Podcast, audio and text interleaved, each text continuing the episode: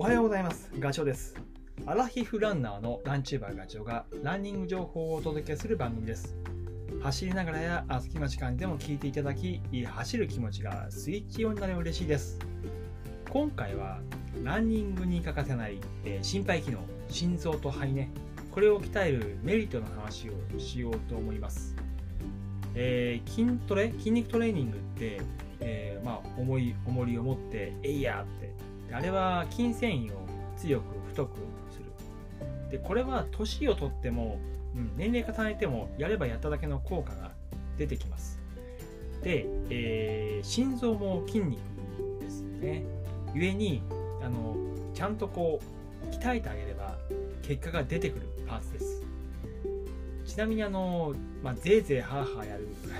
ランニングでいうとスピード練習とかね、えー、と階段ダッシュとかああいうことが、まあ、練習メニューとして出てくると思うんですけど、ちょっと話を変えて最大心拍数って皆さんどのくらいですか？僕はね、えー、この前この前で言っても半年ぐらい前に専門機関で測ってもらった時にひゃくはちじゅうにとかでしたね。で平常時があろくじゅうからごじゅうごぐらいでね、えっとこの最大心拍数と平常時の心拍数の差があればあるほど体を動かすのが楽だって言われてます。うん、で逆に言うと、えーまあ、普段からこう心拍数が上がる運動ないし、まあ、ランニングもそうだけど、そういうことをしていないと、上がる練習をしていないと、そのなんだろう、心拍数の上がり幅が小さいから体を動かすのがね、なんかこう億劫になるっていうか、えー、とすぐ疲れる疲れやすい体になってくるということなんですよね。故にまあうーん定期的に心拍数を上げる、まあ、ぜいぜいハーハー系のなんかこう刺激を体に入れてあげること、心肺に刺激を入れてあげることはすごく有効だって思います。で心臓を鍛えると、えー、とあとそういっかいのポンプポンプ運動で送り出す血液の量ね、体に送られる血液の量が多くなるんですよ。で故に、えー、と心拍数が、まあ、平常時の低い時でも血液を全身に送り届けることができる、うん、いっかいの量が多いからね。でその血液の中には、まあ、新しい酸素とか栄養が入っているわけで、それがこう体中を巡れば、うんやっぱり疲れにくいし、で疲れていたとしても栄養素が体に入ってくる、うん、しっかり入ってくるので回復は早くなってきます。であと脳ね、脳にも血が回ってくるので、えーまあ、集中力とかあと、うんまあ、しっかりとこう脳が動いてくれることによって、まあ、ポジティブに物事を考えてくれる、うん、そういう習慣につながってくるそうです。はい、で次に肺、うん、肺はあ、まあ、呼吸をすることで酸素を取り込んでこの血中に、えー、と酸素を含ませるって、うんまあ、そういう機能ですよね。で肺が強くなると、まあ、これも想像通りだけどいっかいの吸い込み量、これが多くなる、酸素をより多く体の中に取り込めるので、まあ、ランニングでいうとすごい大きな武器になりますよね。うん鍛える甲斐があるパーツです、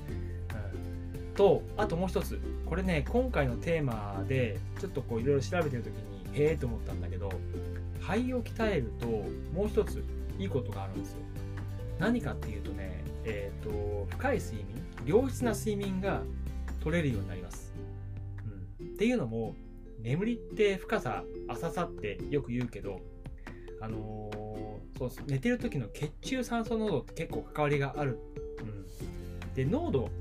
まあ、血液の中に含まれている酸素が少なくなるとやっぱりあの眠りが浅くなってくる。で体は酸素が欲しい欲しいっていうから、えーとね、呼吸を増やしちゃうんだよね。故に浅くなるんだけど、で、えー、酸素をもっともっと取り込もうとするから目が覚める、うんまあ、だからあれです、年を取るとえー、朝めっちゃ早いじゃないですか。目が覚めやすくなるっていうのはあの肺の機能が、まあ、衰えてくる、うん、ちょっと下降線をたどってくるがゆえに、えー、ちょっと目覚めが良くなっちゃうっていうふうにも言われています、うん、だから睡眠中の血中酸素濃度、そこはねちょっと、うん、あの意識、意識はできないけど、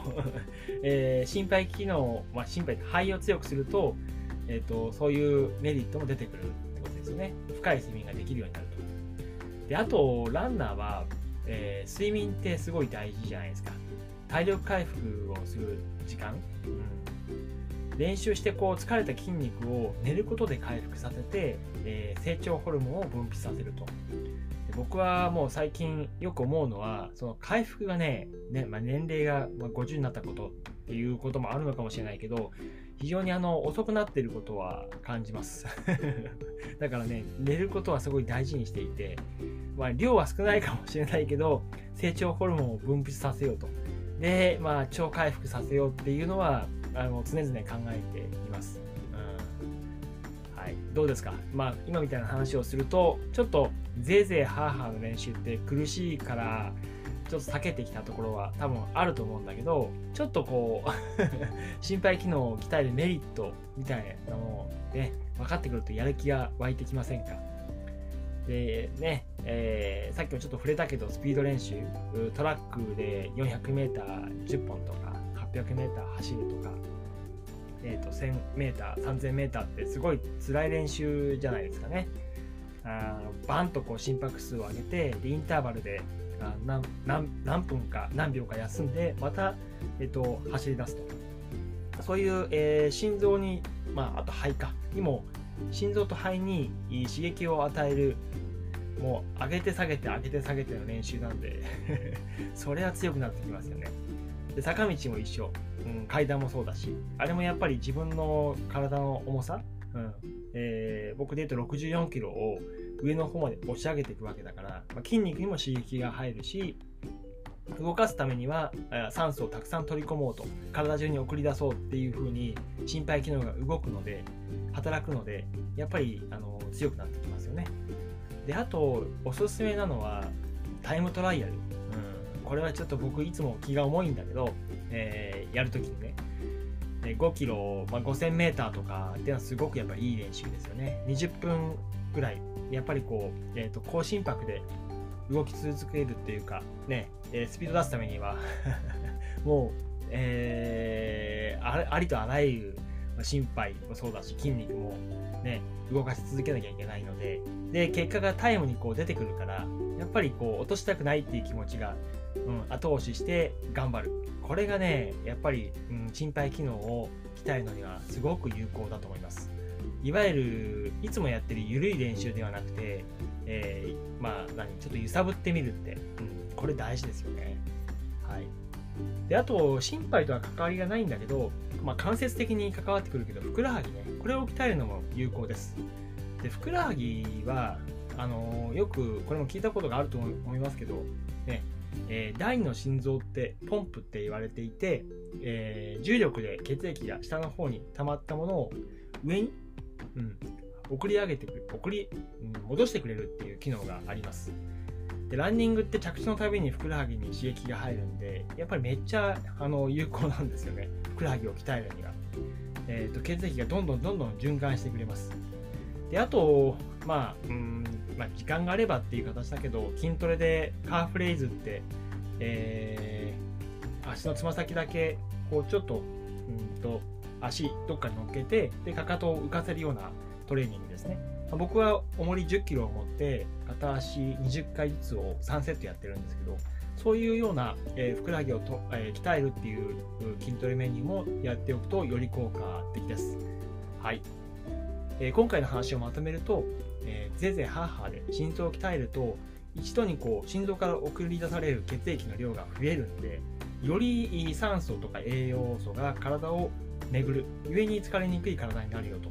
であと、えー、肺はね酸素を取り込む量が増えるので、血中酸素濃度がアップすることによって、えー、眠りがいい眠りが取れると。寝ることでしっかりと回復させて、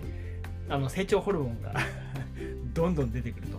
そのサイクルが回ってくると体は強くなってくるよっていうことです。であとふくらはぎは第二の心臓なんで、そこに刺激を入れることも血の巡りを良くするためには非常に有効だよって話をしました。はい、えー、今回心肺機能の話ですね。この話が少しでもお役に立てば嬉しいです。それではまた次回の放送でお会いしましょう。ガチョウでした。バイバイ。